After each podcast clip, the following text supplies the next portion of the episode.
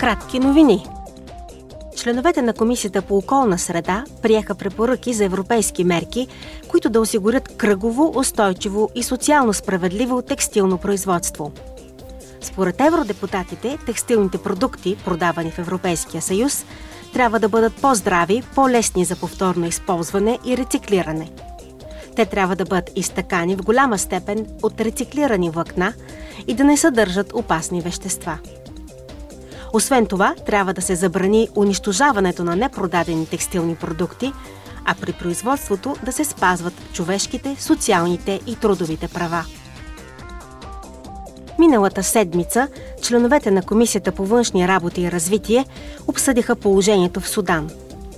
След драматичните събития през последните дни, евродепутатите разговаряха с представител на Европейската служба за външна дейност относно случващото се в страната.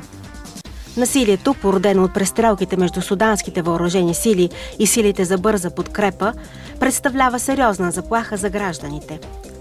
Европейският съюз призовава за спазване на международното хуманитарно право и за спиране на насилието. Утре е Световният ден на свободата на печата. Неговото мото тази година е да създадем правово бъдеще, свободата на изразяване като стимул за всички останали права. Денят също така ще отбележи началото и на периода за подаване на материали за наградата Дафне Каруана Галиция на Европейския парламент. Срокът за кандидатстване за настоящото трето издание на конкурса ще изтече в края на юли.